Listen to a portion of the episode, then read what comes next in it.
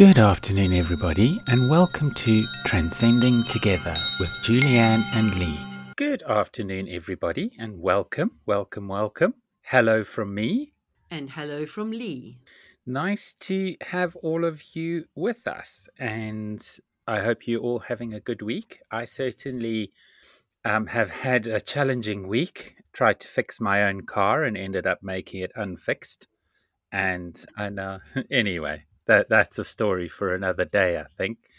There's that what's that expression in Afrikaans? Goedkoop is duurkoop, which is saving money usually ends up costing you more. Costing you basically. money. Yeah. Lesson learned. Yeah. So we don't have any. Maybe if there'd been rugby on, I would have been too busy watching rugby to fiddle with the yeah, car. Yeah, it was a bit odd not watching rugby. Felt quite empty. yeah, there is women's rugby going on, but it's in New Zealand. So yeah, the time of day and stuff, yeah, it's just uh. anyway. So as promised last week, so we did a couple of season, a couple of episodes on Bible study, and a lot of the stuff that we were talking about kind of alluded to something which Lee and I are both quite interested in, and that is this whole ancient aliens thing. And the possibility that we were visited at some point in the past and tinkered with. and there's some interesting hallmarks or, or, bookmarks throughout the Old Testament which kind of talk to this. And obviously, we're not hoping to achieve the heights of a Graham Hancock or a Michael Tellinger, but it's more real. It's just us and what we've been exposed to. So, um, hopefully you'll find it interesting. So we're going to kick off. I'm going to hand the mic to Lee, who's going to start us off with something which is of personal interest to her primarily. Yeah, so I want to talk first of all about um, the Ark of the Covenant and whether or not it alien technology. And this is quite fascinating because as described in, in the Bible, it gives a lot of details about its construction as commanded by God. It was quite precise with the dimensions and the materials, including gold and three seat on top. And I just think it's an interesting, I see it as, as a piece of technology that weren't exposed to in those days. So writing about it as an allegory kind of makes sense for the the period in in history that we're talking about but could it have been more than just a, a ceremonial object? And i think there's questions about being a, a kind of technology that it, it, it could have been and that certainly kind of aligns with the theory of ancient alien that, that, that kind of thing. So I, I find it quite quite satisfying. And also i think it was was it had lethal power and I think in, in the book of Samuel, it talks about striking down, just touched it or that. So I, I think I think there's more to it than just a. I think you're onto something there. And have you heard the Giza power plant theory about the pyramids? No, I'm not familiar with that, but it sounds interesting. Do tell us more. Yeah, there's an engineer called Christopher Dunn, and he surmises that actually the pyramids were power plants and were used to create some kind of electrical power. And there's lots of murals and, and carvings and stuff all over the Giza plateau and, and in the various temples, which kind of I'll, I'll drop in some pics as we're talking. But the thing which has always fascinated me, if you go back to the story of the ark and where it starts, and obviously Moses took the ark from Egypt, right? So, what's fascinating is in the king's chamber in the, the main pyramid, there's an empty sarcophagus, which they claim was where the pharaoh's body was. It just happens to be the same dimensions as the Ark of the Covenant. So, it actually would have fitted in there. So, that to me almost ties those two things together and it's also I found it fascinating how so Moses Moses was raised Egyptian. He was found motherless in the in the reeds. it happened to me before, but yeah, he was found motherless in the reeds and yeah rescued by by one of pharaoh's sisters and wives i can't quite remember and then raised as an egyptian prince and there is an interesting book and i can't i've been trying to find it but i, I definitely read it and i just can't find it again where someone actually took all the patriarchs of the Old Testament and were able to map them up from a timeline perspective with Egyptian pharaohs. And we know that, like, well, you might not know, but a lot of ancient Judaism was influenced quite heavily by Egyptians. And even the Ten Commandments are straight out of the Egyptian Book of the Dead. So it was definitely an inherited knowledge and Moses, people forget, and we talked last week about context. And it's important to remember that Moses was raised as an Egyptian prince, so he would have had knowledge of things. And then having Pharaoh having let the people go, why did he chase after them all of a sudden with his whole army? And I surmise that they said to Moses, okay, take your your clan and go and they stole the ark. And I think because the ark was central to power, the, how not not democrat, not political power, you know, literal electrical power. Pharaoh was like, "Oh no, you don't," and I think there's a good chance that the power associated with with that and his staff, because they say he raised his staff and it parted the Red Sea. I think the two are connected to each mm. other. And of course, he used his staff to crack the rock which brought forth water when they were dying of thirst in the wilderness. So I do think there's quite a strong connection. And as you pointed out, it was an incredibly dangerous object to be anywhere near. So we talked last week about that passage. We were talking about God's body count, and 50,000 or 10,000 people were struck dead just because it it's it arced. It like so yeah, I think the Ark of the Covenant is a really fascinating thing, and I do think that there is clearly some form of technology involved because it, it, you wouldn't. They talk about a lot of the stuff in ancient Egypt as being over engineered. It's like why would you why would you go to that level of technology to to title to, to be that specific? Why did it need to be that specific? We certainly don't build like that today. They they had a very specific purpose for building everything the way they built it. And i've often thought like in, you know, in 2000 years when our civilization's dead and gone and wiped off by a, a flood. I wonder if people wouldn't like look at the battersea power station and speculate that this was some kind of temple where the, the the the towers the cooling towers are. Oh well they were trying to reach the heavens. And it does make you wonder doesn't it? Yeah yeah i think i think it's it's quite a powerful technology the instructions for building it were as you say very very specific the materials given to construct it with we're very, very specific. And I think it could serve as some kind of indication of contact with extraterrestrial or, or at least from a advanced civilization point but where else would they have come from advanced throughout different historical records eh, the bible or something else the sumerian tablets and things it seems that lots of cultures go through the same kind of story almost like the floods is an example that has occurred in various different cultures. And it's like are these stories being retold with the basic sort of language or understanding of the time? And now that we are more advanced than we were then is it some kind of a new interpretation of what was historic yeah that's that's something that that i've been looking into quite a lot lately around the the have you heard about the younger dryas impact or the younger dryas cool period or what was it? Have you heard of that one? Tell us more. So this Tell is- us more. Yeah.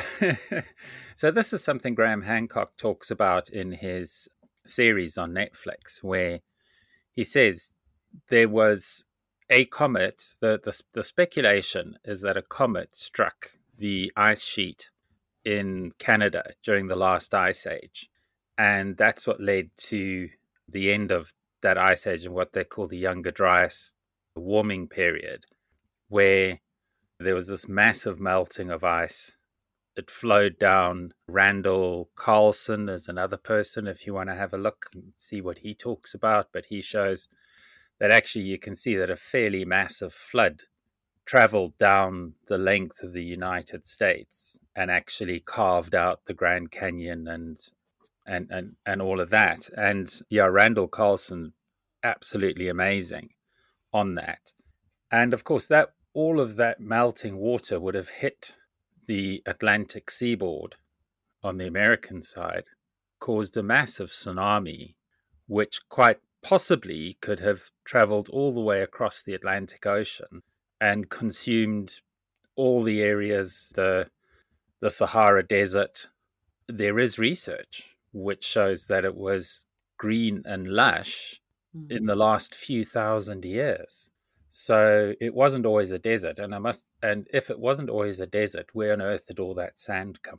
To, that that literally covered everything, because we we see the Giza Plateau the way we see it now.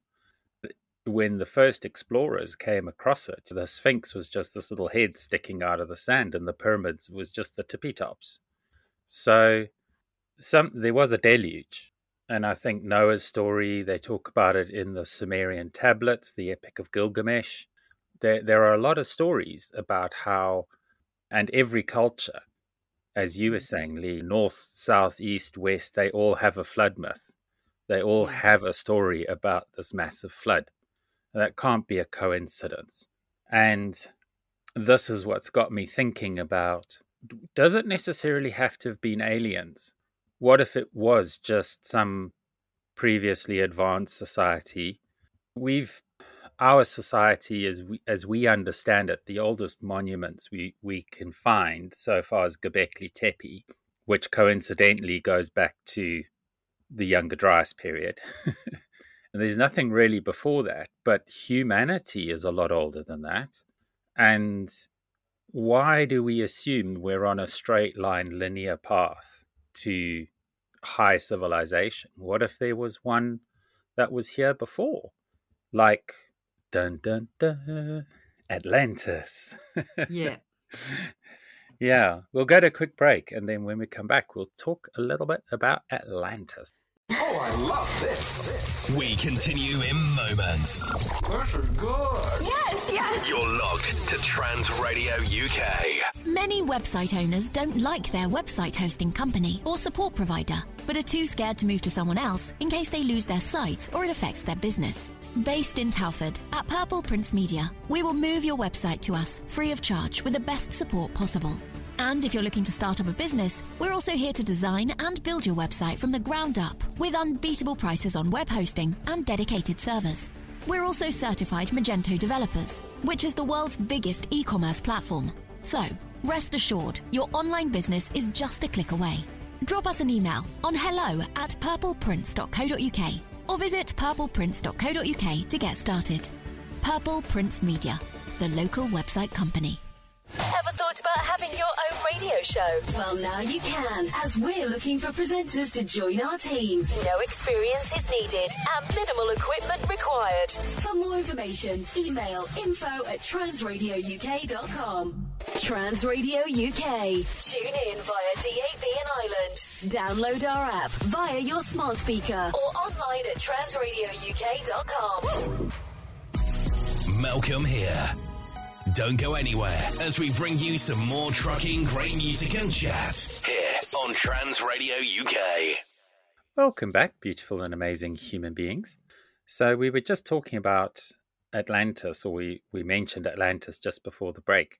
And as a kid, I remember being completely fascinated with the man from Atlantis. Did you ever watch that as a kid, Lee? I remember that show. Yeah, with Patrick Duffy.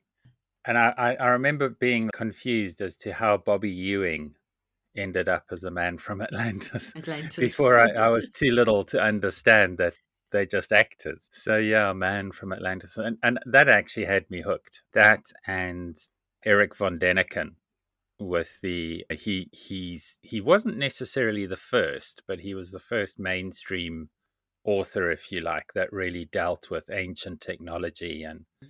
And that sort of thing. And my dad had some picture books, almost like comics, but they they, they told those stories, and I was hooked from a very little age, very young age, on this idea of of some lost civilization, and of course Atlantis is central to that. And there's another really really good YouTube channel called Bright Insight, and the guy on it, Jimmy, he did blot his copybook a little bit with me a couple of weeks ago, and I had to send him a stern letter because he was straying into anti trans space. And I said, it's not necessary for the work that you're doing, Doing. doesn't yeah. add anything. So why even bring it up? But anyway, I do like his content and in the spirit of how we try to approach things. Don't, we don't shoot the messenger, we just try to understand the message. So that's kind of where I am with him at the moment. And, and he doesn't dedicate his channel to trans bashing. So it is kind of different. But so he believes that the there is a, a formation in Mauritania called the Eye of the Sahara. Have you heard of the Eye of the Sahara? No? Okay. Pictures coming. so the Eye of the Sahara is this massive formation in Mauritania in West Africa. And he's fairly certain that this was Atlantis. And this was completely deluged by the Younger Dryas impact event. And that's where it was. Um, so, so yeah. What what do you what do you about Atlantis? What have you read or heard? Well, I think for me, the fascinating thing is that there's just no location, various people with various theories, of, and there's just no evidence pointing to one specific. So I think that in itself is that there has been a significant flood event in the past, perhaps more, and certainly correlate the, the impact of, of the ice shelf and that impact in generating a tsunami. We, we've seen firsthand the, of a tsunami, but probably not even one a relatively small one. Yeah. Yeah, a relatively small one, but probably not of that scale. And land masses were engulfed in water. Yeah, I think that's yeah, the, the deluge happened. Every single culture on the planet talks about it, so we know it happened. The thing with Atlantis, so we talked last week about the library at Alexandria, and I mentioned how everyone from Solon to Plato went there to study. And Plato, who wrote um, Timaeus and Critias, which are the two books which talk about the Atlantis myth, Hmm. um, he says he got the stories from his grandfather, who was Solon, who actually went to Egypt and got the story from them. So the Egyptians in the time of Solon were very clear that their civilization had been influenced by another civilization, which they referred to as Atlantis. And I suppose as an allegory for warning around hubris and, and arrogance, I, I think the message is it doesn't matter how advanced you are. When nature, when you have a flood, it's all gone. It's gone. And I think that there was certainly a high civilization that existed pre the deluge.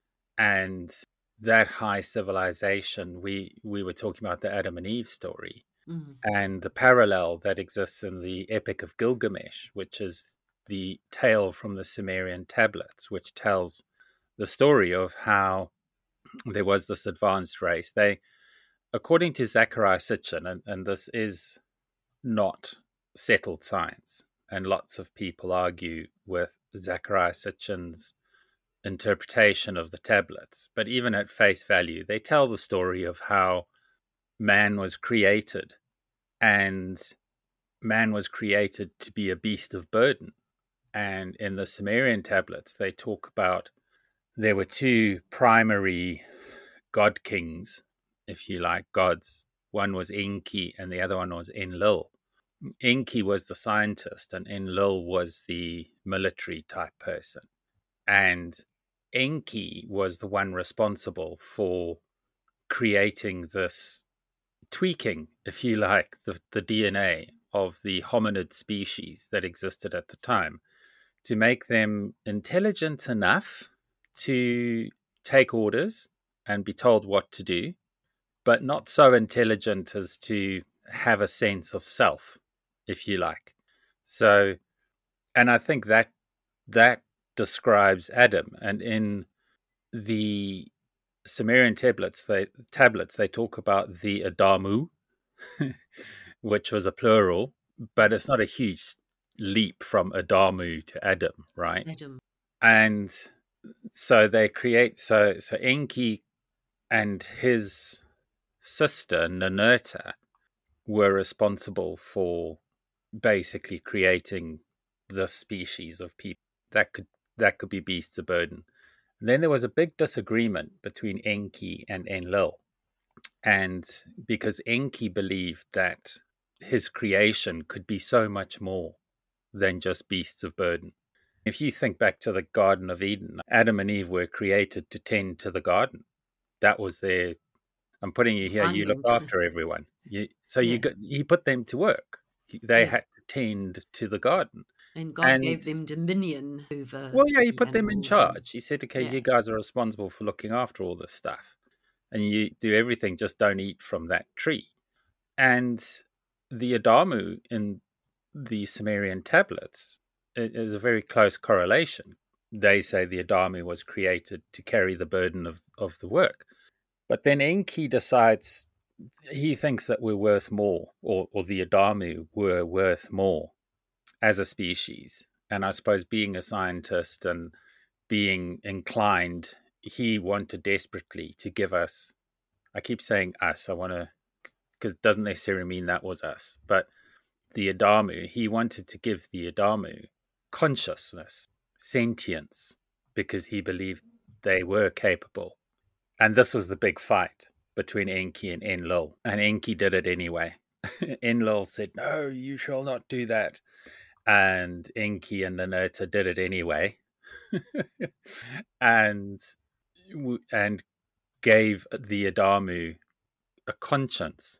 And when we were talking about Adam and Eve, we were saying that whole thing about when they ate from the tree of knowledge, they it says that you ha- you now have the knowledge of good and evil, and therefore have become as one of us. And that to me is like, if you like, the sentient stepping stone between a beast of burden and being able to stop and think. And then we get into the Nephilim in the Bible.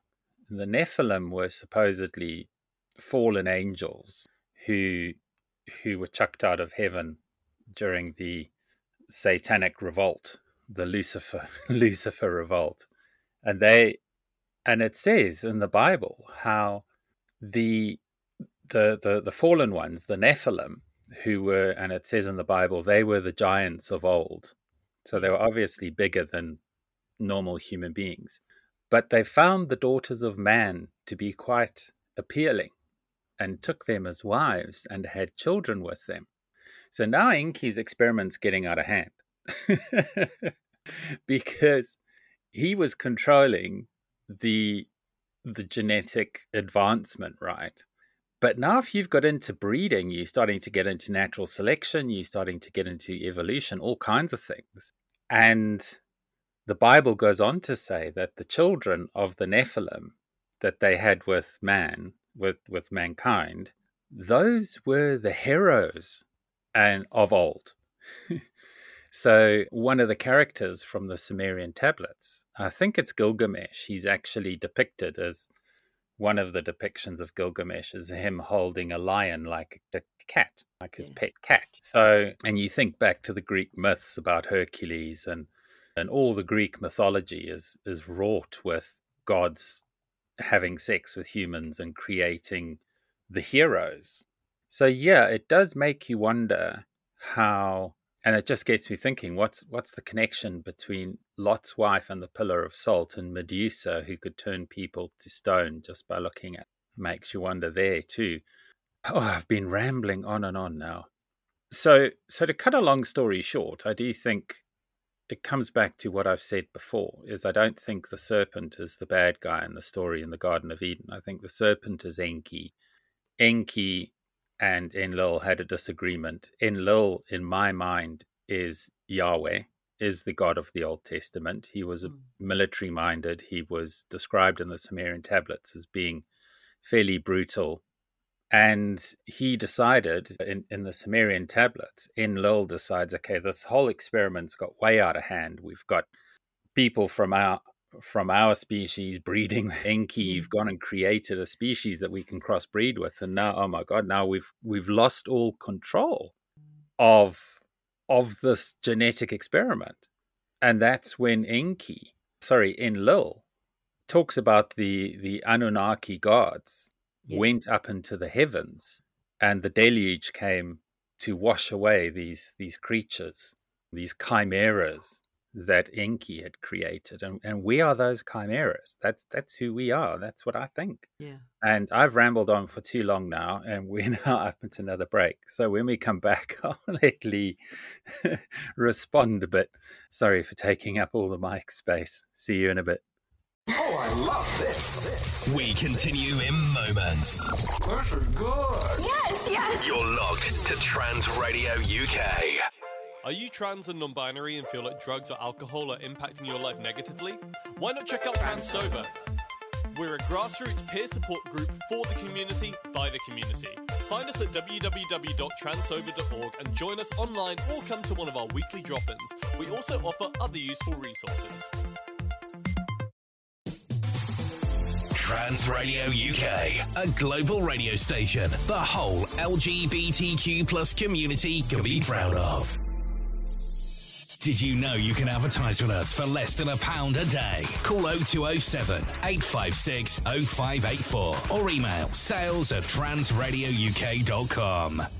Win £25,000 and help truck listens at the same time. Enter the Rainbow Lottery and click Truck Listens as your chosen organisation. And not only can you win £25,000, 50p of every ticket purchased will go to Truck Listens. Please see www.transradiouk.com and click Win £25,000 for more details.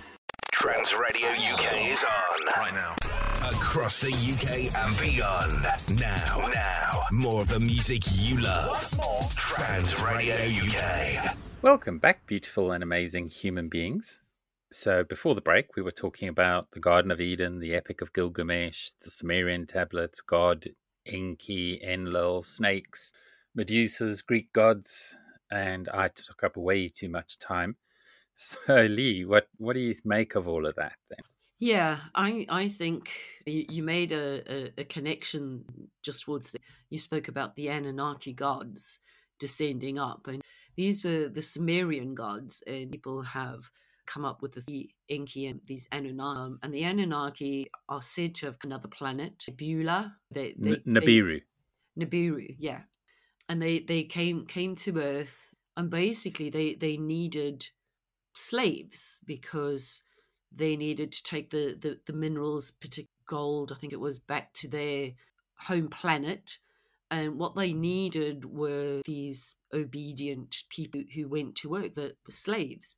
And the theory goes that the Anunnaki, the DNA of the species that were populous on the planet at the time, so that they could create these these workers. And yeah, just linking it back to the original sin it kind of makes you you wonder. And we've spoken about this before where we've spoken about lucifer the light bringer and and that light perhaps being the knowledge and giving it consciousness about yeah i, I think and i find that a far more plausible theory than the theory of evolution on its own. I do think that as time goes on there is a bit of natural selection but i think our dna has a story Yeah, we talked in the past about how ill adapted and ill equipped we are for the environment on this planet. yeah whereas the darker skinned people do appear to be better adapted to their environment. I, I would imagine if, if we evolved in a cold climate, we would have a lot more hair. Definitely. Just just through if natural selection is true, then we should have evolved that way if we're as old as they say we are. Um, yeah, so so I think that there, there is a lot in that, and I do think there are a lot of parallels between the Bible and these ancient texts. And the thing which I find most compelling about them is the fact that the the, the Sumerian tablets were buried under sand, which meant when the Roman Church was scurrying around Europe on its crusades and destroying all the, the accumulated wisdom in order to cement their view of the world, they, they wouldn't have known.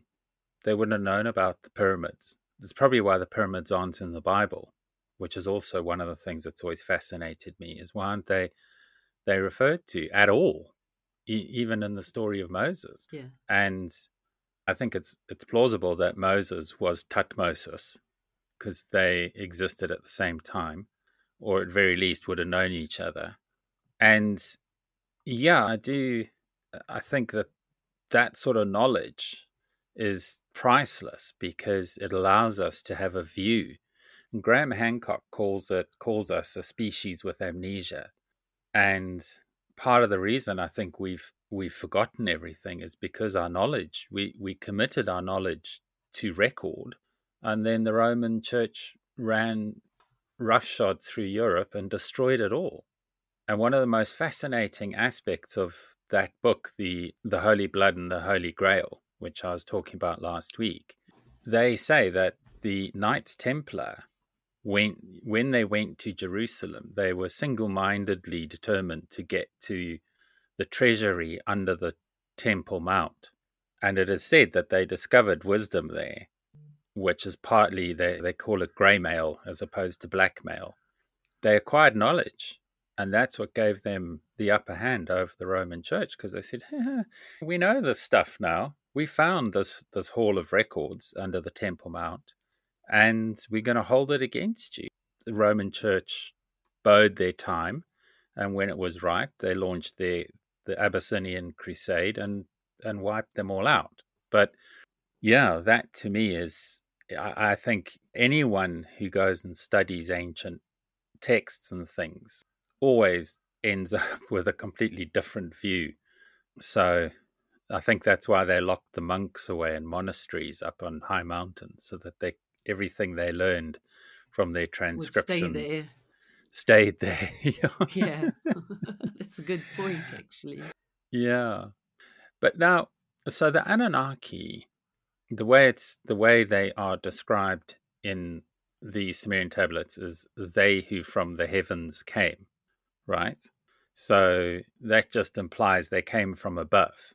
And the thing that's been on my mind lately is this idea of have you heard of Oannes? So Oannes is a fish god, and Okay. Oannes is said to have, and I think it's Egyptian. I might be wrong. I'm still just getting up to speed with this whole idea. Oannes was a god who emerged from the ocean and brought knowledge to humankind, and so it goes back to your Jonah and the whale story. Um, and he was depicted as a fish. He's a fish god. I'll I'll put some pics in.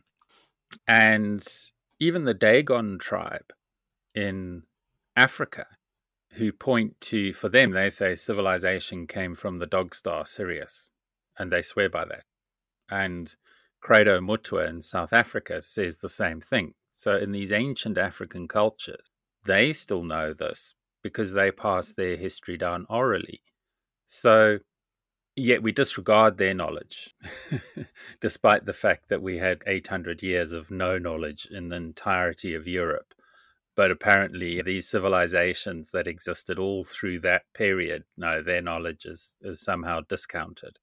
So, yeah, so I think the idea of these people coming out of the oceans is an interesting one. And the idea that they could have just come from the sky is like an aeroplane landing if we landed an aeroplane in the middle of Like you think of those Amazonian tribes that have not been contacted by the outside world, and they see aeroplanes flying over. What do you think they think those are?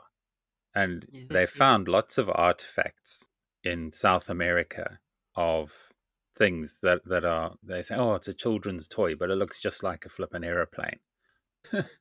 I, I just think I think there is a possibility that they don't didn't necessarily come from off planet. I think maybe they just came from somewhere else, but they had the power of flight. They were able to fly and they were able to navigate the oceans at a time when civilize the civilization that was left, the people who would have survived the deluge would have either been capable of self sustenance beforehand or will have been driven to self driven to subsistence level by the complete loss of if electricity went out tomorrow boom like, like let's say there was a, a meteor came into the atmosphere and exploded and caused an electromagnetic pulse like uh, the tunguska event in 1907 if that were to happen now that what if it took out all our electronics all the bank records everything emails it's all gone. Everything that's been digitized would be gone. And overnight we would be crashed back into a stone age. People would hit the streets they would be looting and fighting and Chaos. uh, and and two three generations later people are not even going to know. And they're going to be stories and oh yeah you know those that power station there yeah that that's where they used to go and worship the the god electron um, and and you just whenever I walk through the city of London and you see those old buildings, even like the Bank of England, in a thousand years' time, if we if we get wiped out now, in a thousand years' time, they'd think that was a temple, surely.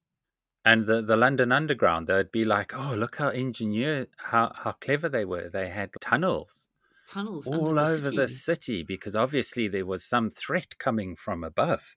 Above. They had to cower in these tunnels under the ground. So you got to think like that. You got to think it's arrogant of us to assume that just because we've reached this level of civilization, it's only hubris and arrogance that keeps us here because we're very close to being on the verge of wiping ourselves out.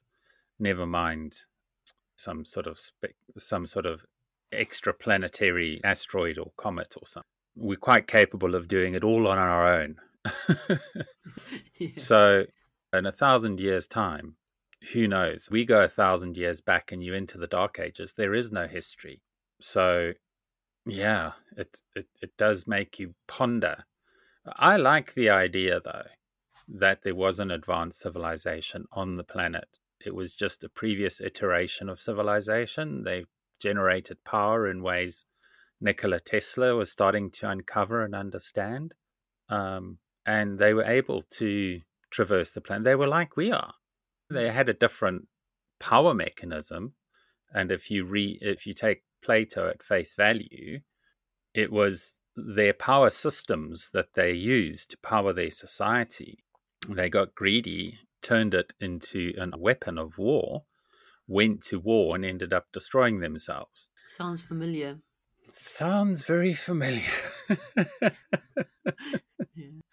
Anything like you want to say your- before we I like go your to the next break? connection. I like your connection to Under the Oceans, and it remind, reminds me of that that quote or that phrase, "As above, so below." And I think that was from the Emerald Tablet, and I think the gist of that was more sort of conscious about the world around you and nature, and work together and fit together harmoniously.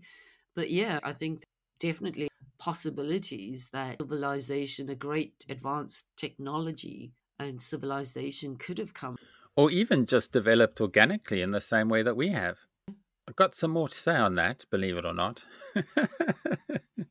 which I will tell you about right after the break. Oh, Oh, I love this. We continue in moments.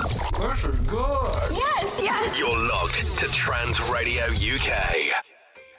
If you're transgender, feeling lonely, and don't think there's any help available, well, now Trans Radio UK have Track Listens, a confidential phone service just for you. On 0800 009 6640. Talk for some time and you're feeling good. It's gone so much better than you thought it would.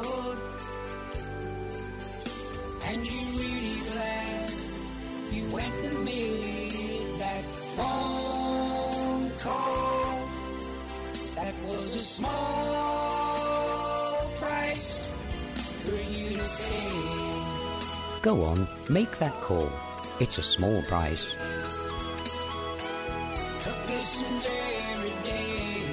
To talk to someone who's both sympathetic and empathetic, call TRUK Listens 0800 009 6640. TRUK Listen, listen, listen, listen, listen, listen. Did you know we receive no funding here at Trans Radio UK? To keep us on air and growing, we rely on donations. To donate, please head to www.transradiouk.com and click the link. A regular payment of £20 will see you become a partner of TRUK. Other options are available. Email info at transradiouk.com for details. A big thank you from all the team here at Trans Radio UK.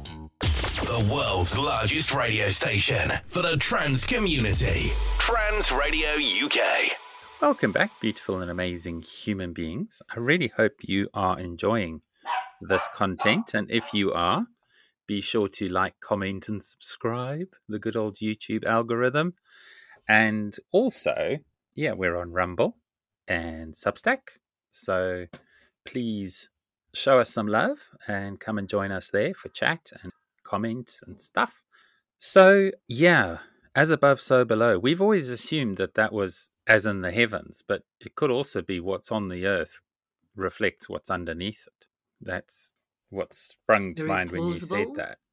And I kind of hinted at this discussion a while ago when I said that if the earth is two thirds water and we was and, and there was a when when we go out and we look for earths that whole study going on to try and find compatible planets and stuff like that. We look for planets which we could live on, right? So maybe the reason we haven't encountered any aliens yet, such as we understand them, is because they're not interested in the land.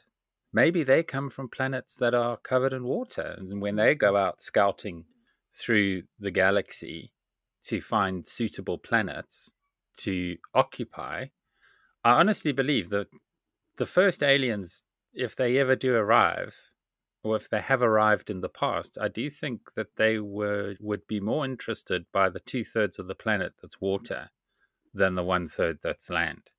And there is stuff, and it's not so far fetched. When we go into space, we take our environment with us. So it's not so far fetched to imagine that they have spaceships where they're filled with water we we fill them with air, they fill them with water. And there's all of these things around the unidentified submersible objects, which is starting to get a little bit more traction. People a little bit more interested in that now because they're saying, well, hang on a minute. What do we really know? We know more about the surface of the moon and Venus than we do about what's in our oceans. And that's the hubris and arrogance that for me is is why why we are so ignorant because you look at what happened with that that sub that was trying to dive down to the Titanic. It was at the very limits of how deep humans can go. And there was that movie, and I've been trying to find it. And of course, whenever I come across a movie that I, I want to watch again, it never seems to be on the streaming services. It's The Abyss. Did you ever watch The Abyss? And in the abyss they were Long. yeah and they had a, a, breathing technology which was oxygenated fluid that would be inside the suit and then you'd sort of gag and choke and then it would fill your lungs and then your body would be like it's a bit like the first time i ever scuba dived you've got to get your brain past the point where your brain's saying you're underwater you can't breathe and you've got to literally consciously force yourself to take that first breath out of your scuba tank and then your brain is like, ah, okay, fine, let's breathe normally. And so in the movie The Abyss, the you see these people doing this, and they're like, go through convulsions and stuff as their bodies are trying to figure out, hang on, my, my lungs are filled with fluid, but oh, oh, hang on a minute, I can actually oxygenate my blood. And then they pump the whole suit full of that. And because they're surrounded by water, they're then able to go to much greater depths because you're not trying to create the self contained environment, which is subject to this immense pressure. And you know, Douglas Adams joked about this with in his book in the Hitchhiker's Guide to the Galaxy trilogy, where the dolphins were like, "So long and thanks for all the fish," and they scarpered. And there there was a meme I saw the other day. Is like the way the world is at the moment. Has anyone checked if the dolphins are still here? and the ocean, I, I have a. It's almost like an agoraphobia, where I used to when I was in South Africa. I used to do open water swimming, and I could never look down. I just couldn't. It it it, it was a genuine phobia. I just couldn't breathe. Eventually, I had to stop doing open water swimming because I just couldn't. I, I, it petrifies me. It's like even when I'm on the beach and in the sea, the, the minute I'm deep enough that my feet don't touch the ground, that's too deep for me. That's just who I am. But yeah, the the the deep sea. There's stuff down there. There could be whole. There could be teeming with civilization. Of yeah, if you follow the Darwinian theory that we crawled out of the oceans, and, yeah. and we are now who we say we are. What what about all those creatures that didn't? And there was a theory years ago that I stumbled across where someone was saying, what if the reptilian uh, aliens that they talk about in these conspiracy theories and stuff? What if they're just the the dinosaurs? Billions of they'd say they didn't all die.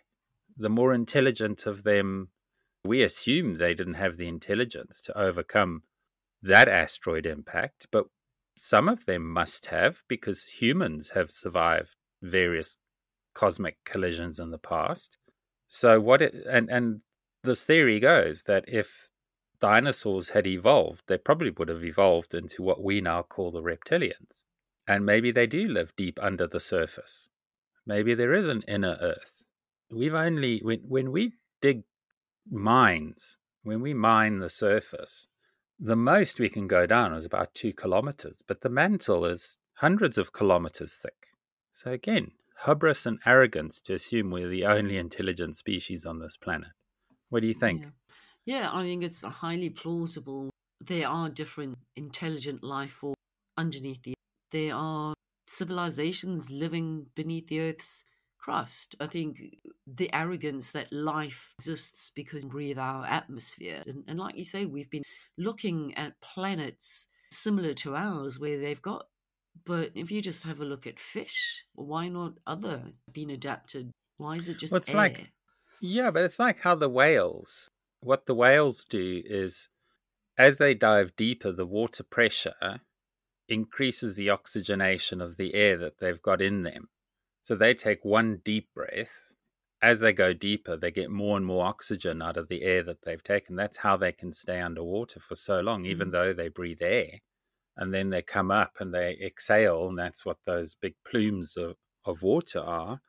Then they take another breath and doom, down they go, down they go, down they go. So they've actually adapted to be able to dive to depths greater than we can, even in our best submarines, as far as we know. But yeah, I I I think it's it's really plausible. I'm I'm going to have to now.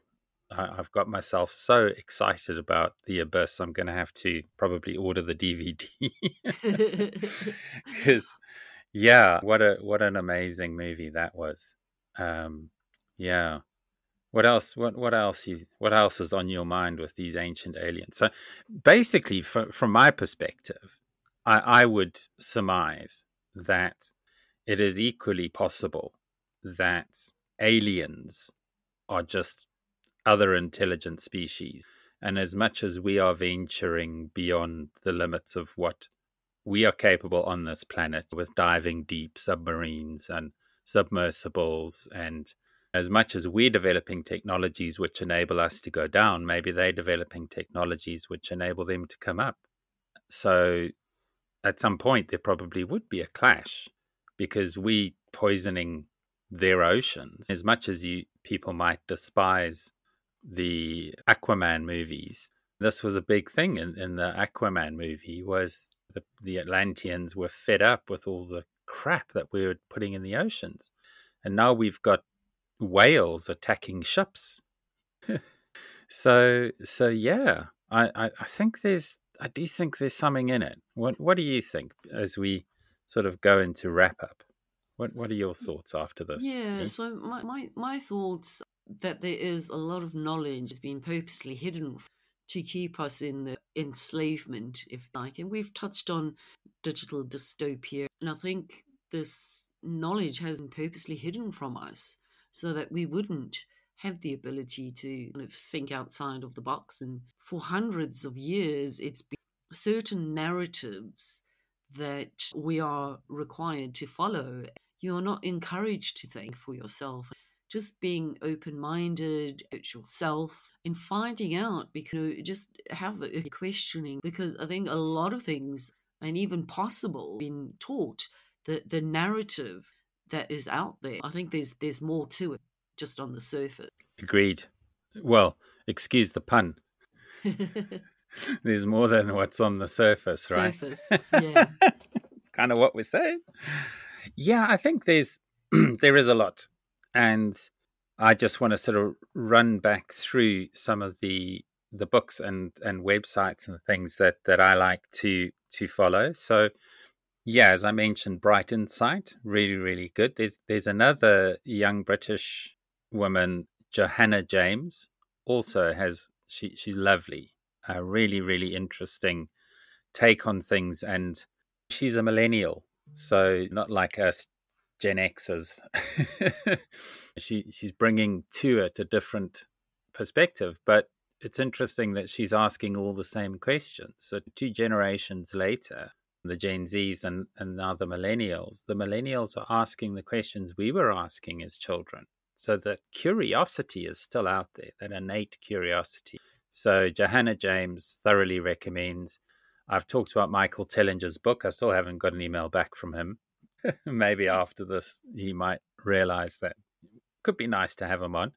But his book, Slave Species of God, if you want to get into starting to understand the parallels between the the Sumerian tablets, the Christian tales, ancient gold mines, we've talked about that as well. Another really good source, obviously, Graham Hancock, I think he's any one of his books and his Netflix series must watch type of stuff if you're curious. If you're a curious person, The Holy Blood and the Holy Grail, if you're interested in maybe taking a slightly different view on, and I actually think it was in that book that they talk about the correlation between the Egyptian pharaohs and the patriarchs of the Old Testament. So, so yeah, The Holy Blood, the Holy Grail, really, really good book. I'm just trying to think. What else have I mentioned? What other references are there? Fortunately, this is not an academic paper, so I don't. but what yeah, even just Zecharia, Zecharia Sitchin, yeah, yeah. Uh, his stuff. So Michael Tellinger was informed largely by Zecharia Sitchin, but Sitchin's not the only person who's translated the tablets but Sitchin's a good place to start. Really wonderful series of books that are written by him. So if you if you just Google him, you'll get a, a list of all the books that he's written. Which even if you just read them as novels, they're wonderful stories. They're great stories, but you will resonate with them. There's something in it that makes you you read it and you just think maybe this does actually make sense. Mm. So yeah, I would I, I would highly recommend you do that. And just keep looking because curiosity didn't kill the cat. Curiosity is really important. And I think for me, one of the things that religion does is removes your curiosity because it says all the questions are answered. And my favorite saying is just when I thought I had all the answers, they went and changed all the questions. And that's where exactly. I'm I'm even shifting from were, are they aliens from above or are they aliens from below? And it's just interesting how the more curious you get, the more it takes you in different directions. So maybe we are all alone in the universe. That means we are totally unique and special and wonderful, beautiful, and amazing human beings, however we came to be here. So, with that, it's a goodbye from me. Take care. And stick around after the break for MG's Unorthodox Jukebox for a bit of music to lighten your soul. And we will see you again next week. Bye.